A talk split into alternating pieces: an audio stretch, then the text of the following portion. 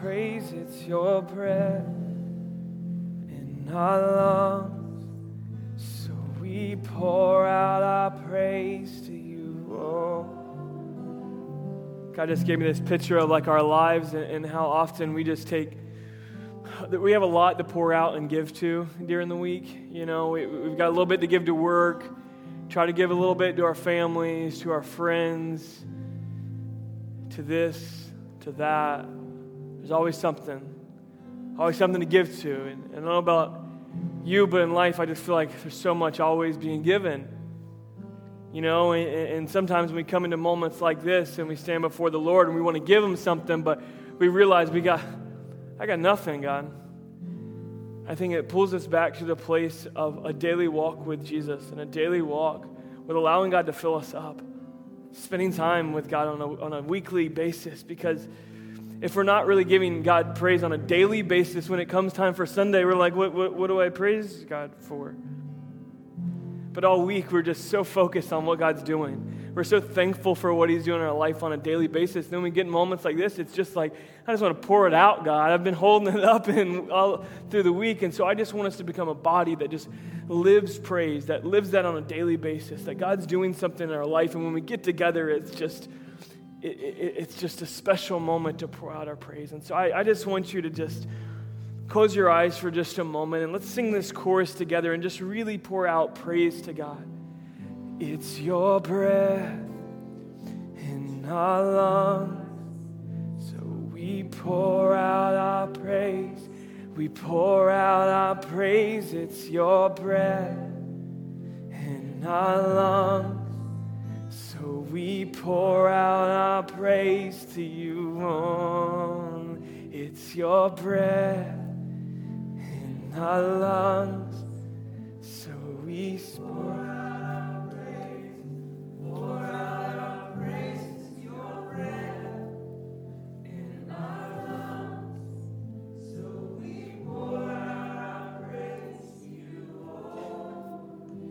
The Hebrew word for for spirit that we see in, the, in Genesis 1, where the Spirit of God hovered out over the waters, is the, the Hebrew word ruach. And really, in the Hebrew language, they wouldn't even really say the word, it was more of a. Like I, I can't even pronounce it because I'm not Hebrew and I can't speak fluent Hebrew.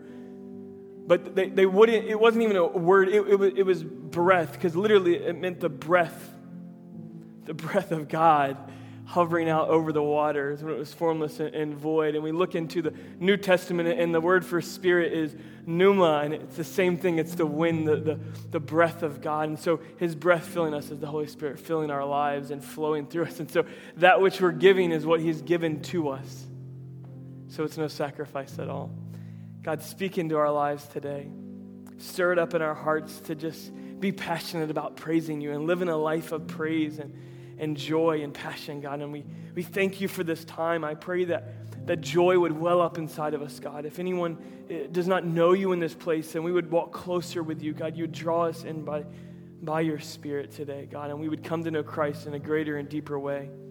We thank you for this fellowship to, time today, God, in Christ's name. Amen. You guys can be seated. Amen. It's good to see you guys. Everybody feeling good? Like the year's starting to roll, starting to get some traction back into the swing of things after a little holiday eating and hanging out. So it's so good to see you guys. Today's going to be a, a good day. Uh, to, if today's your first time at Fathom, I just want uh, to say I, I really pray this is a place where you can grow in faith, you can grow in family. And from our family to yours, we just want to tell you. You guys got it. Welcome home. We're, we're glad you're here. We actually started a series last week called Welcome Home. And uh, last, last week we celebrated our two year anniversary of public ministry. We're just so excited about what God's been doing here and what He's going to do in the coming weeks and months. And it's, uh, it's just cool. And today we're going to launch our anchor groups. And so I just want to share really on community and stuff, but um, and, and, just our relationships and what God desires for us in relationships with the, not only Him and the church, uh, but, but just with one another today. So, um, how many of you guys are introverts in the room? Raise your hand. Or just nod your head. That's what an introvert would do. Like, yeah, just nod your head. If you're an extrovert, I want to hear you scream. There you go. So now that we've identified ourselves, let's make fun of ourselves. let's make fun of ourselves a little bit this morning. I found some great memes online about introverts and extroverts, and I just thought they were worth sharing. And so uh, these guys are going to throw them up for us uh, if you'll begin those. Introverts unite. We're here, we're uncomfortable, and we want to go home. I need that sweatshirt. I need that sweatshirt. Uh, this is probably my favorite one. I want to be where the people aren't. It's obviously an, an introvert version of Little Mermaid. Introverts unitely, unite separately in their own homes. That's how we do things. This is how to make small talk. All you extroverts out, this is how to do it. And this guy is the awkward Yeti. Identify the introvert and then don't make small talk. That's how to do it. I love the Yeti. He's like so uh, relieved when the person walks by. Why introverts are like cats. I want to go out. Then two minutes later, I want to come back in. I'm ready to, I'm ready to go back in. Anybody? That's your world. That's your life. I feel that. Here's the difference between an extrovert. Extrovert, when they have to stay in, I'm staying in tonight. And then introvert's like, yay, I'm staying in tonight. That's, that's our life. I'm an extrovert. I love this t shirt, and I'd love to tell you about it. It's like what an extrovert would say, right? Can't wait to tell you all about it. I prefer not to think before speaking. I just like to be as surprised as everyone else by what comes out of my mouth. I don't know why she's a witch, not saying anything about extroverts. So, this is one of my favorite shows. I talk a lot, so I've just learned to tune myself out. Some of you, like, that's your life. That's your life. Uh, the extrovert um, rooster here, cockadoodle doo, cockadoodle doo. Uh, the introvert's just going to type it, it's going to text it, right?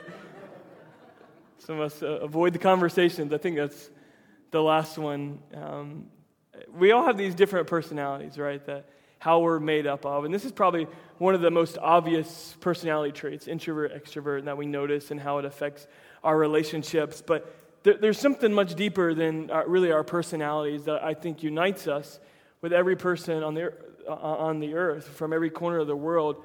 And it's that below our personalities are, are, are needs within each one of our lives physical needs, emotional needs, and the most deep spiritual needs of our life that need to be filled. God's designed us that way. I believe every person on the face of the planet, every human feels this. It's a desire to have human connection that we could somehow understand one another's pain and struggles of the human life. Something that I would go deeper in classify as the word community. This has become a, a buzzword in our world today. And more broadly, community is where you live. But I believe, in a deeper sense, community is how we live and who we live with, who we do life with. And so I, I want to begin to dive into the scriptures this morning in just a moment. Um, but I, I, watched this TED talk. I actually posted it. It's worth going to check out.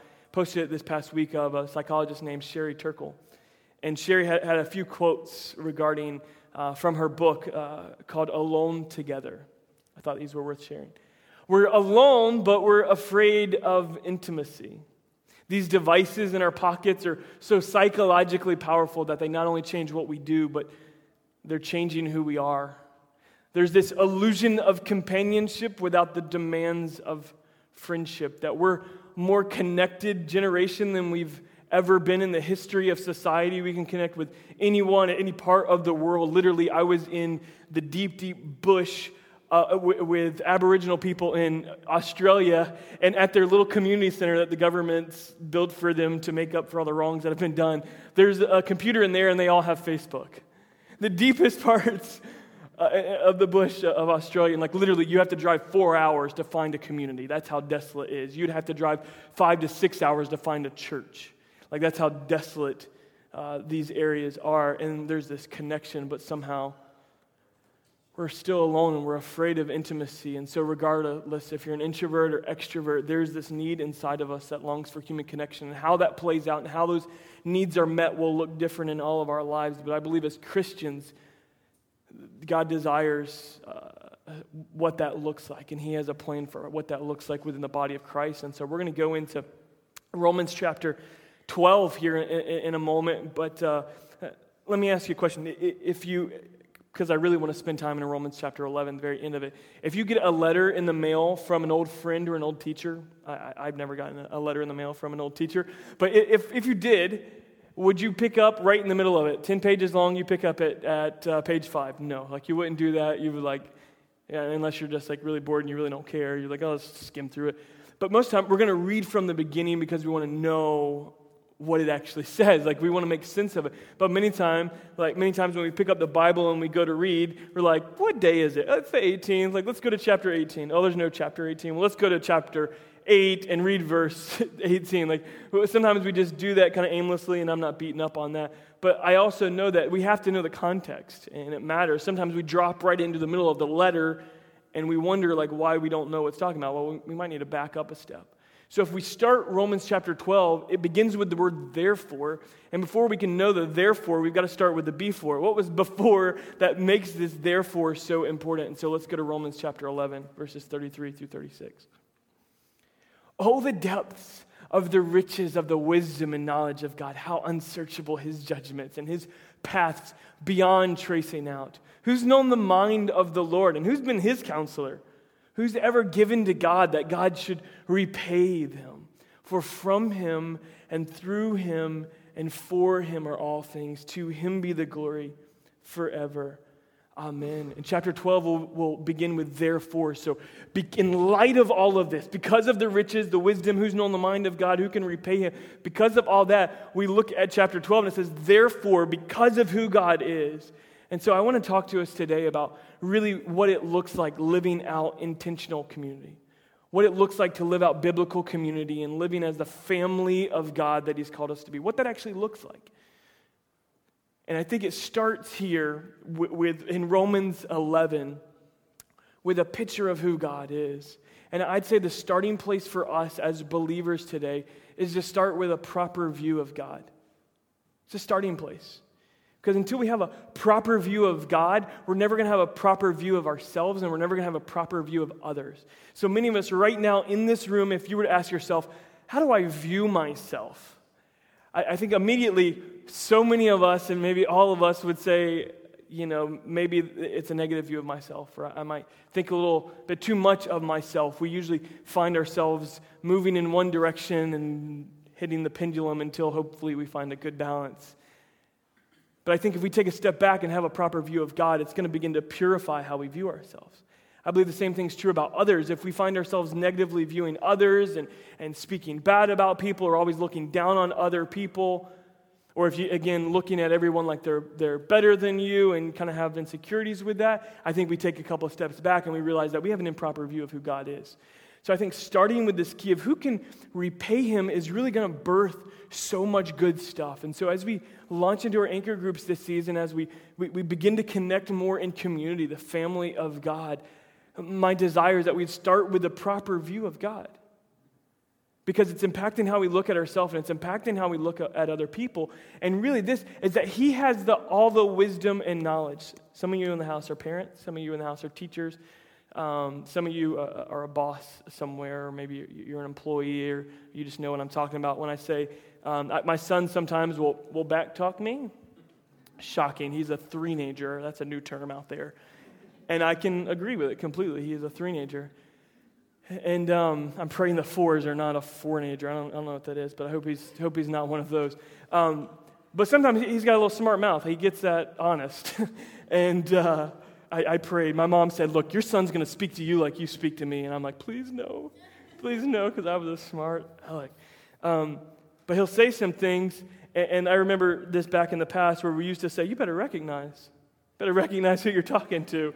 And some of you teachers, you may have, or, or, or, bosses, you may have somebody that disrespects you in the way they talk or communicate, you, and you're like, you need to recognize who you're talking to. I brought you into this world, and I could take you out. Yeah, we've heard that one before. And so, uh, this part of, of, that we're talking about, a proper view of God, in fact, one of the, the parts here about who can uh, repay God or, or, or who owes him anything actually comes from a quote from the book of Job in, in, Job chapter 41, which is so interesting. We all admire the book of Job, right? I mean, just how Job lived his life and was so faithful to God when everything was taken from him his wife, his family, all his possessions.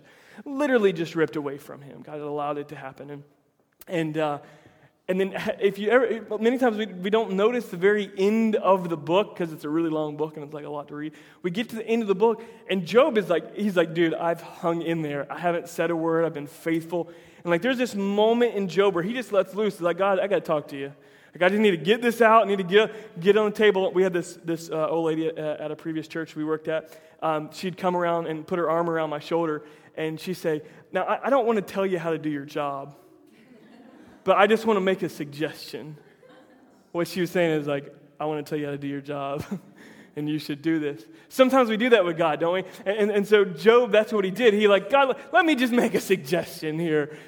And it's so crazy. Like most of us, in, if we're just, we try to like understand what's going to happen in the story next, what God's going to say, God is not okay with Job's back talk at any point in the scenario. And basically, God says, you better recognize who you're talking to. That who should, who should ever, who can repay God? Who can discern his judgments and wisdom? And if we have an inflated view of ourselves and what we understand and what we can do and, and the Christian life, it's all about repaying God. Dude, like, we can't repay God. And that's what chapter 12 really begins to, to say is that we can do something, but, but there's no way to repay God for really what he's done for us. So it really begins with a proper view of God. Therefore, I urge you, this is chapter 12, I urge you brothers and sisters, in view of God's mercy, recognizing who He is and that we, we can't repay Him, just to offer your bodies, not to, it to be taken away from us, but to, to, be, to offer it as a living sacrifice, holy and pleasing God. This is your true, and this is your proper worship. Do not conform to the pattern of this world, but be transformed by the renewing of your mind. Then you'll be able to test and approve what God's will is, His good and pleasing and perfect will. I think really the, the second part of this whole living out intentional community and, and really the life of a believer starts with a proper view of God. And I believe it really begins to get real when something happens inside of us. Because some of us in, in this room, like we've had, we will agree, like, yeah, I, I believe God. You know, He started everything. I believe He's creator. I, I believe He's Lord's, you know, Savior. We'll go through that. But really, like, what's happened down in our heart? Like, really, has there been a desire to offer our bodies as a living sacrifice? Or has it been a desire just to like get our get out of jail, get out of hell free card? Like, is that really what has been the root kind of movement? I believe it really, then really the next step is like a desire to be holy and desire to be transformed here. And it's something that's birthed within us. And so for many years, the church has looked to, to try to coerce this coerce this as if there's something that we can do to transform. And maybe we'll do it from the outside in, but we, we started this last week. It's really from the inside out. And it's a desire that, that connects in our heart that wants to please God. In view of who He is, to offer our bodies because we want His will and not ours, because we've seen where our will has gotten us, we've seen where things our way has gotten us. And I think desire really begins to make an impact when we connect, connect it with intentionality in our actions. Desire really hits the floor when we put one foot in front of the other. That many times our good intentions are good for nothing, but intentionality can change everything. Good intentions are good. God sees the heart, He judges the heart. But sometimes they're good for nothing.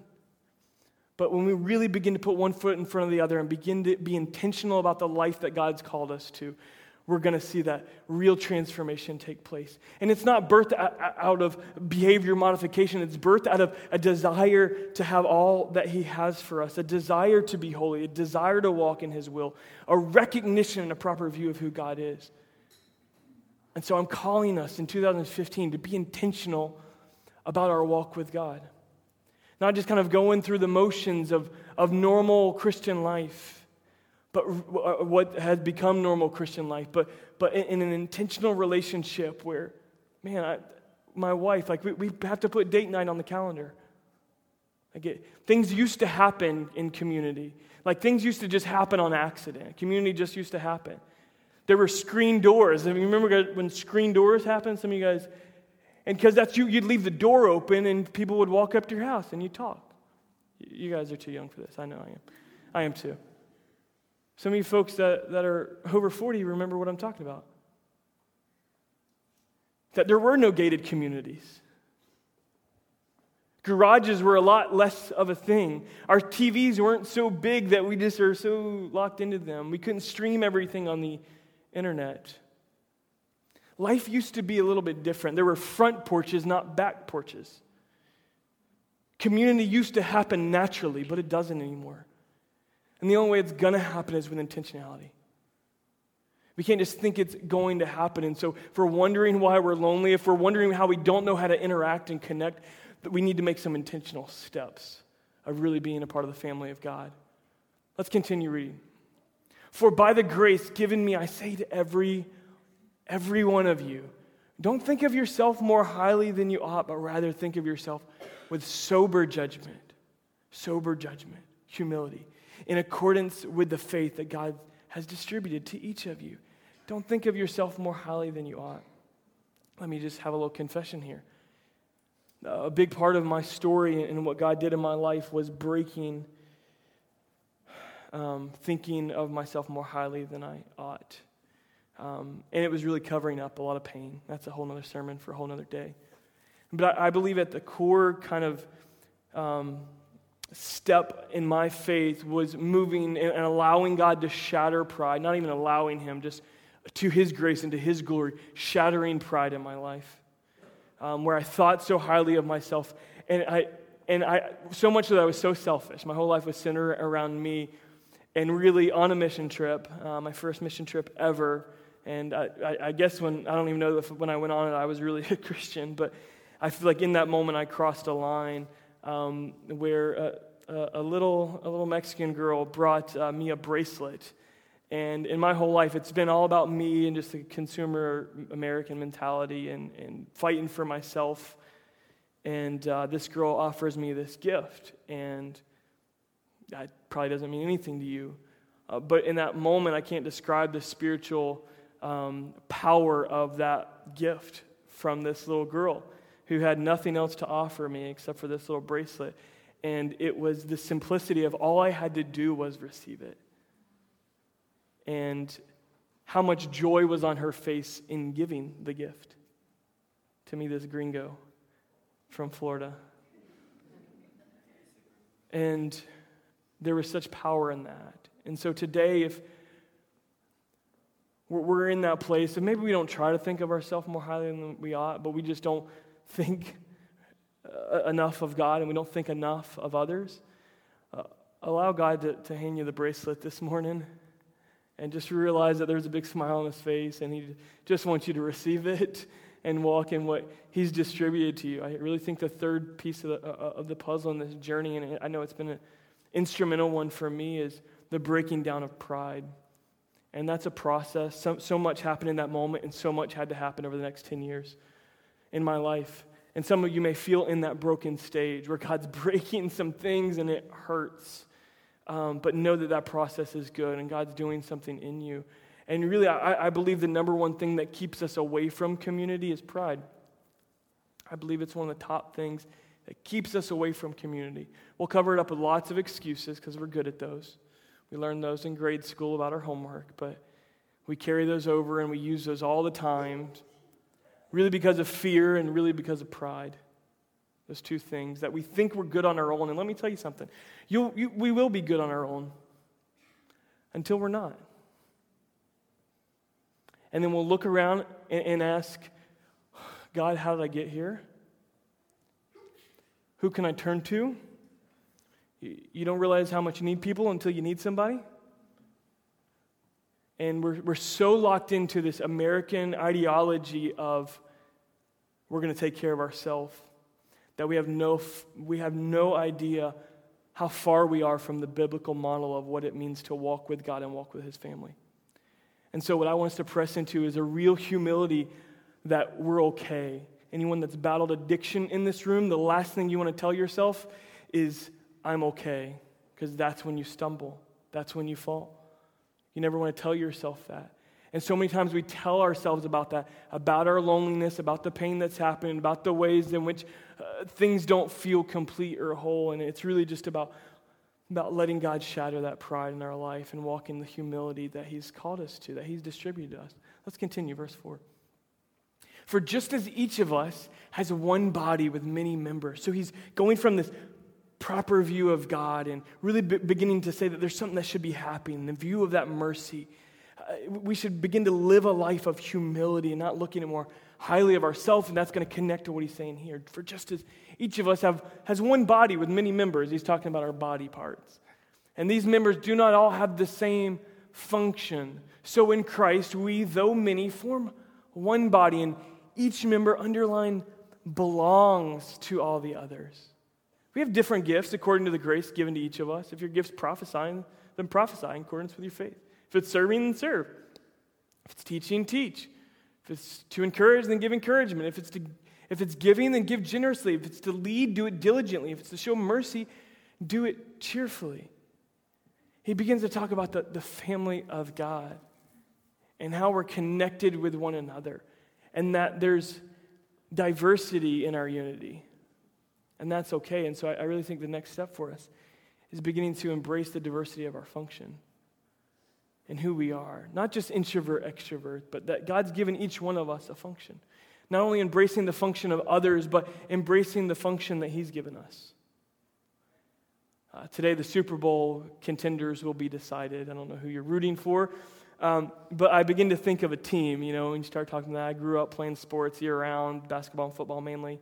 I got bored with baseball, but now that I'm getting older, not old, but older, I, I really like enjoy the slow pace of it. helps me un, unwind just the pitches and the boringness of it all is really relaxing. But I begin to think of a team, and I, I'm thinking of like Aaron Rodgers, you know, quarterback for the for the Green Bay Packers, um, playing hurt today. We'll see how things go, but he, um, I, I just think of him after the game, sitting at the press conference, and like how I mean, whether they won or lost. I mean, let's let's pretend they win they win and asking him, hey, how'd, how'd, you think the game went? How'd you think? Well, I think we could have blew them out by a lot more if my offensive lineman knew how to throw the ball.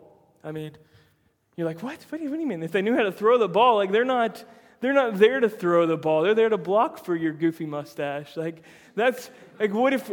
Why would we want the offensive lineman to be throwing the football? You're paid to throw the football. Why do we want that part to look like what I do?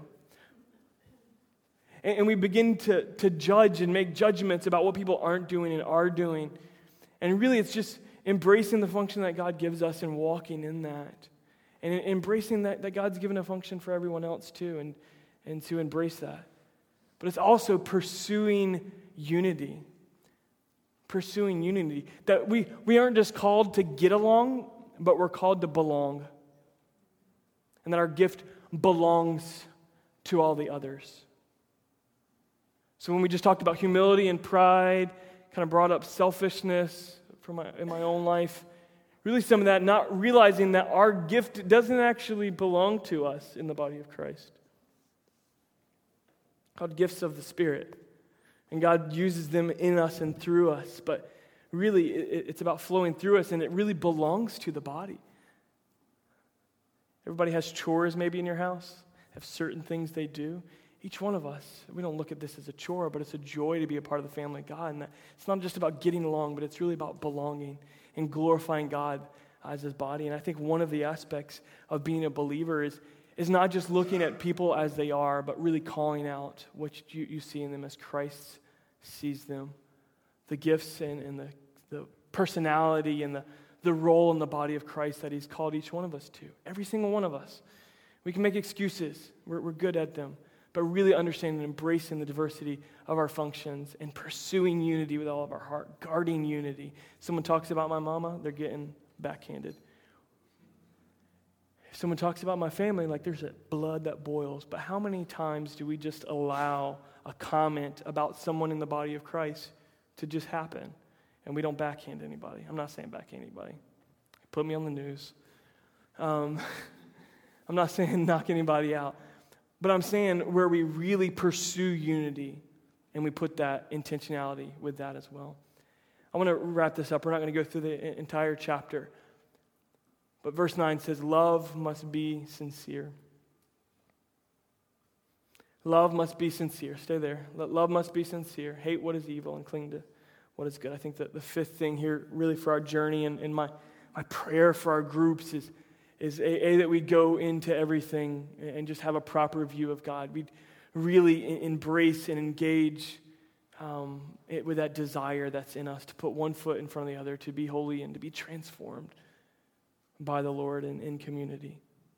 to really walk in humility, to embrace the diversity of function and pursue unity, and also that we would operate in authentic love, something real. When we started this church, before we actually, a long time before we started this church, God really put a vision of what He wanted for, our, for the church that He was going to birth through me. And such a big element of that was honesty and authenticity. Uh, and we were incredibly intentional about the way we launched this church and the things we spoke about and the way. And I was so proud. Last week we had those cards and it said, I knew I was home when there was a blank space as we celebrated. And I was so blown away as I saw some of those laying around, some of them online, that I, I, knew I was home when the conversations I were having, I was having were real. When I could sense the authenticity in every aspect of, of the church.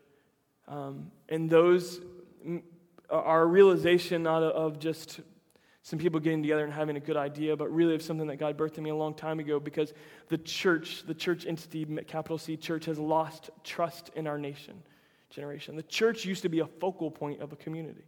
They were on every street corner. Why is uh, all the, the, the oldest churches downtown on the street corners? They were the focal point of the community. Everything built around them. They had the greatest influence and voice in the community. And I think we could all nod our head and say that's not the case anymore. But a big part of our heart in starting this is, is, that God would restore trust in the church that we could have an influence in our community and that our community would not be the same if we weren't here. And so I'm thankful for each one of you that, that come here and you come honestly and you come raw and just as you are and have real conversations about real struggles in life. And, and I'm thankful that we embody that. But, but some of us in the room, like we, we may just be in the religion mode and it's hard to be real for us because we're so good at lying. We're so good at covering up. We're afraid to, to look underneath the rug and see what we've stuffed under there. And when we begin to engage in community, when we get into our groups uh, this session, it's, it's really about showing the authenticity and being honest because if we can't be honest with others, we're certainly not being honest with ourselves. We're not putting one foot in front of the other with intentionality. And I, think we've, if we're really going to want to grow, you, it's hard to, to start growing from a dishonest place. and so I want to challenge you to, and every single one of us, I think part of the human fall and condition is that we are conscious of protecting ourselves and not sharing. And of course, we've got to use wisdom in how we do that. But that's why God's put us here is to confess our sins to one another, to build one another up, to encourage one another, to pray for one another. Let's finish reading uh, about seven, six or seven verses here. Be and, and Paul is just kind of going on and just kind of describing some of the things he's talking about. Be devoted to one another in love. Love, belonging to one another. Honor one another over yourself. Don't have a bloated sense of self. Never be lacking in zeal, but keep your spiritual fervor serving the Lord. Be joyful in hope, patient in affliction, faithful in prayer. Share with the Lord's people who are in need. Practice hospitality. Some of you are going to be hosts. Practice hospitality. Bless those who persecute you. Bless and do not curse. Rejoice with those who rejoice. Mourn with those who mourn. Live in harmony. Pursue unity with one another. Do not be proud, but be humility. There it is. But be willing to associate with people of low position. Don't be conceited. Um, there's, there's so much through that, and it's just really about us embodying, living out the, the community and biblical community that God's called us to. I want to transition and begin to, to share a little bit about our anchor groups and what God's doing through them and what He's been doing in the past couple of years and what I really believe He's going to do in this season and what I'm really excited about. Um, when we first started anchor groups, and really far before we did, in the early church, the anchor was actually used as a symbol that Christians in persecution or areas of persecution, which was intense in the early church. I mean, they were putting people's heads on sticks. I mean, it, it was intense. Um, you can look it up historically. But they would wear an anchor on their chest, or they'd put that on their house, and it was a place of refuge. It's a place of hope, a place where they could find family, continue to move forward in their faith, could endure, be patient in affliction. It, it was a location, it was an identification of a safe place. And that's really what we, we launched our, our, our groups out of a place, a safe place for us to walk forward in our faith in an honest way. And really, our, our core values make up our, our model for discipleship. And really, what we see in Scripture is not just our model, but we see Jesus in that It, be, it all begins with unconditional love in that he, Jesus meets us where we're at. He meets you right where you're at. And our, our first acceptance and understanding is knowing that Jesus is going to love us right where we're at when he offers that bracelet. And so the next step is really authentic community. He called the disciples out from what they were doing onto a journey. I was going to be real. Things were going to get real. And that no disciple should ever walk alone. The third aspect is service that Jesus didn't come to be served, but he came to serve and offer his life as a ransom for many. That Jesus was willing, he, he set the model for what leadership in the church looked like as he got on his knees, put a towel around his waist, and washed grown, grubby men's feet. Third aspect is service. The fourth is creativity, that God's not finished with us. The Creator is still creating new works of life in you and in me and through you and me and doing it together. That God's not finished. The artist is still painting, so don't judge too quick. So that was really just the, the scriptures really paint the picture of what a disciple walks in, that God renews a right spirit in us and brings us into his, his vision for our life. Um, and really, when we launched our anchor groups, there were really three aspects out of Acts chapter 2 uh, that we said we wanted to be a part. And so, one leader led all three of these things within our groups. And, and one aspect was fellowship acts 2.42 that be devoted to fellowship it's right there so we want our groups to be getting together hanging out spending time with one another just doing life together at least once a month getting out and just doing something fun go bowling or something Second aspect was biblical study and just spending time together in God's Word, that this was going to be a weekly encounter, that people were going to be engaging and be devoted to the apostles' teaching, as Acts 2.42 says. And for us, that looks like sermon-based growth groups, that really we'd be getting together and what God was speaking to us on, the sun, on Sundays, what he was starting in us, we'd be getting in groups and allowing God to go further in our lives. How do I apply this? Let me talk out some of these things that God's dealing with me about during the week. And so biblical study was the second thing that we see in Acts 2:42. And the third thing was service that we see Jesus model in the early church begin to live out as they gave, gave freely of themselves to care for others. They actually the scripture actually says that they sold property and possessions to care for those in need. Sold some stuff to care for those in need. That's powerful. So, those are really the three functions of what we want our anchor groups to be from the beginning. And our first model looked something like this is that one leader kind of led all those things. And we had several groups that were really flourishing and really thriving, but the problem was is like they couldn't thrive for long. The model wasn't sustainable.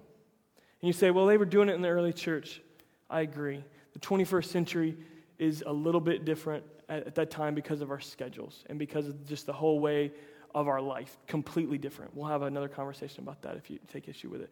But it wasn't sustainable. We saw a, a, massive amount of burnout in our group leaders, and what we didn't see is leaders rising to the surface within those groups. And so uh, last summer, we, we really switched our model from one leader leading all of these things and trying to keep all of these moving to a model like this. Still the same functions, still the same biblical model, but the, the organization of that was going to be a little bit different. That we'd have fellowship or what we call activity groups, we'd have biblical study and application groups, what we call growth groups and service groups. And we have different leaders leading each one of these things on different schedules. It wasn't a weekly thing, or not all of them are weekly. Some of them are monthly. Some of them are bi-weekly. Uh, just different things. But these would, this community would be happening. These groups would be moving forward uh, in the call. And what we, we've seen as we've begun to get this started last summer is that it has. It's brought up new leaders an opportunity to lead within their giftedness, within their calling. Because someone, maybe a teacher, may be able to help with the biblical study and application, but really they don't have that, that gift of evangelism and discipleship in that realm. And so it's allowed leaders to, to be raised up through that. So this is the model that we're at. And honestly, we started last summer just to, we just said, hey, we're going to try this and see how it goes. And it's not until this season that we're in right now that we actually see all of these aspects represented within our church. And so today we'll launch eight anchor groups, which is the most we've ever launched. Um, and the first time that we'll have every single one of these things represented with, with uh, leaders I really believe are going to kill it this, this semester. So I'm really excited about that, excited about what God's going to do through these. And our activity groups, we have a couple of groups. We have Joshua Brangenberg, raise your hand, uh, that's going to be leading a hiking group once a month where they're just going to go out, be with the Lord, and be with one another and just uh, trek through wherever they decide to trek through. There's also a mom's group my wife leads uh, every other week for moms to just get together. Um, uh, most time it's during the day, so a lot of times for stay-at-home moms. Uh, there's uh, in, in, our those are our two activity groups, and then uh, biblical study groups. We've got four of those. We've got a women's midweek group that meets right over here at, at Bartram Park Panera. Women get together there and, and, just spend time with one another and go through the, the Word and, and, what God's doing in their life. Um, uh, we've got a, a men's uh, study group that meets once a month on the second Saturday every month. Jason Powell leads that. Um, uh, we have a, an Orange Park growth group. Jackie and Kenny Cavell back there lead that group and been leading it for about a year, I think. Is that about, about right? Yeah. Uh, and, and going well over there. So if you're on that west side, that's a great place to get connected or, or just need, I think you guys are Thursday nights um, there. And then there's a, a Mandarin um, slash Bartram Park growth group that meets right here in Bartram on Monday nights, beginning tomorrow night, 7.15. Um, and Jason uh, and Alicia lead that group um, as well. Uh, we also have two service groups, which I'm really excited about. And both of these service groups are launching in locations that we've already started ministry. The first one is at the Ronald McDonald House. One of our first anchor groups in our first season started this relationship and poured into it for a year. It was kind of dead last year as far as our relationship at Ronald McDonald, uh, but it's reviving um, once a month, one Sunday evening a month. Um, Brenda Bradley's leading that group. We're excited about that. And then we started at, uh, on Here for Good back in November. We reached out to Metro Kids Connection. Once a month, they're going to be reaching out to Metro Kids Connection up, up on the north side of town, uh, right next to the Cleveland Arms Apartments. And so Benaiah is going to be leading that group. And so I'm thrilled to death about what God's going to do through every single one of these and believe that God's going to do amazing things. But I, I want to read a text to you out of John chapter 17. And it's Jesus praying. It's Jesus praying to, to God. Like what? more intimate communication. And listen to what he says My prayer is not for them alone, not just for his disciples. I pray also for those who will believe in me through their message, that all of them may be one unity. Father, just as you are in me and I am in you, may they also be in us, so that the word may believe that you have, the world may believe that you have sent me. I've given them the glory that you gave me, that they may be one as we are one, I and them, and you and me so that they may, may be brought to complete unity. Then the world will know that you sent me and have loved them as you have loved me. Here, here's what I want to ask you to do today is I want to ask you to be intentional in 2015 about community. To be intentional about the walk that he's given us to grow, to be holy, and to, to walk out his will, and to be transformed by the renewing of our mind, to walk in humility to not make excuses because one day we'll regret those excuses because excuses just allow us to accept less of ourselves. And then really walk out the diversity in our body and, and the love that God's called us to do in our groups. And really believe for amazing things and understand that God has sent us. And Jesus' prayer in John 17 is that, that others, not just for us, but others would come to know his love and we'd be brought to complete unity together. So here's what I want to ask you to do. In the seat backs in front of you or behind you, you'll find some note cards, and I want you to grab a pen and grab a note card.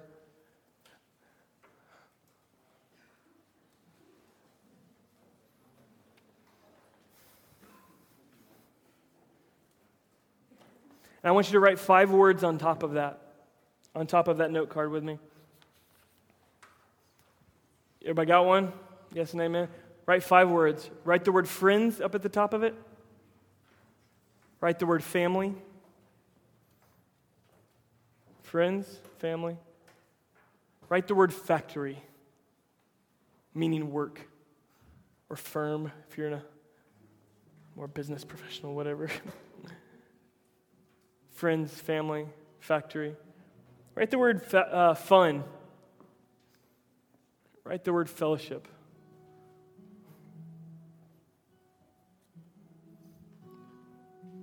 here's what I want to do is I want to give you 60 seconds. It's a little exercise. and get your brain moving. Because I want us to embody what Jesus said that it, Jesus' prayer that it wouldn't just be about us, that we would know it only, but that also others would come to know it. And really, this Welcome Home series is about people coming home to a relationship with God and coming home to a relationship with His body. So, in 60 seconds, I want you to write as many people on that little note card as you can that are friends that might be interested, family that might be interested, people at work, people that would enjoy fun, people that would enjoy doing some fellowship together, serving, whatever that might look like. Just want you to write some people down. So I'm giving you 60 seconds. Go for it.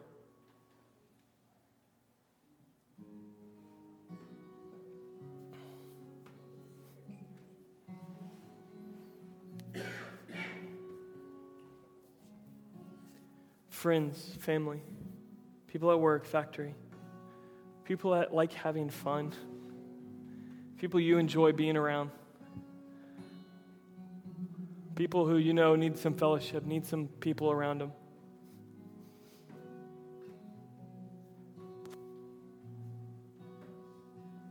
Just begin writing friends, family,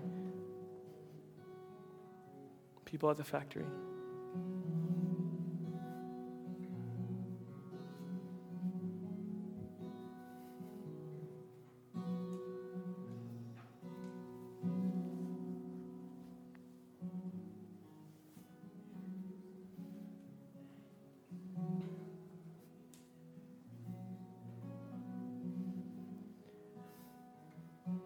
Time. What's the most somebody wrote? Who think they wrote the most? Anybody?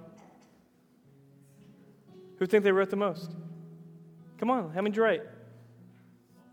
12? Awesome. Anybody else? How many? Anybody write more than 12?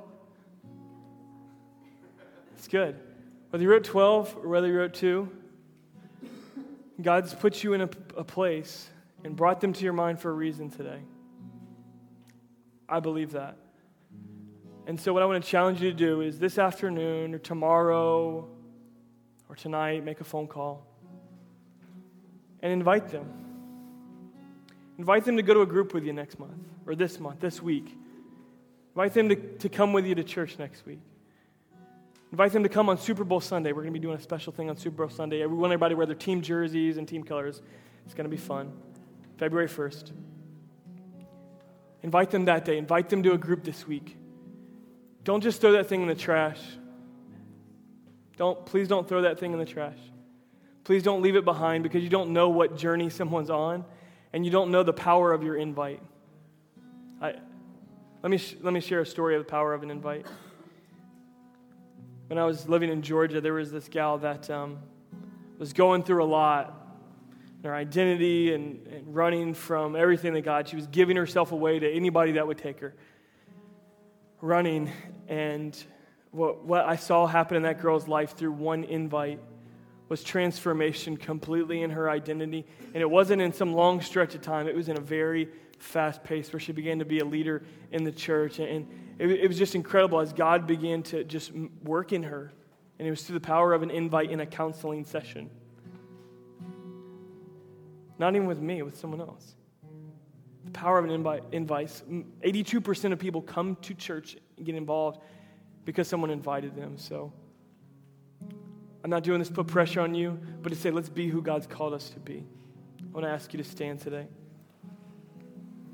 And I want to pray for us. We're going to worship and we're going to come to the table. But let's pray together today.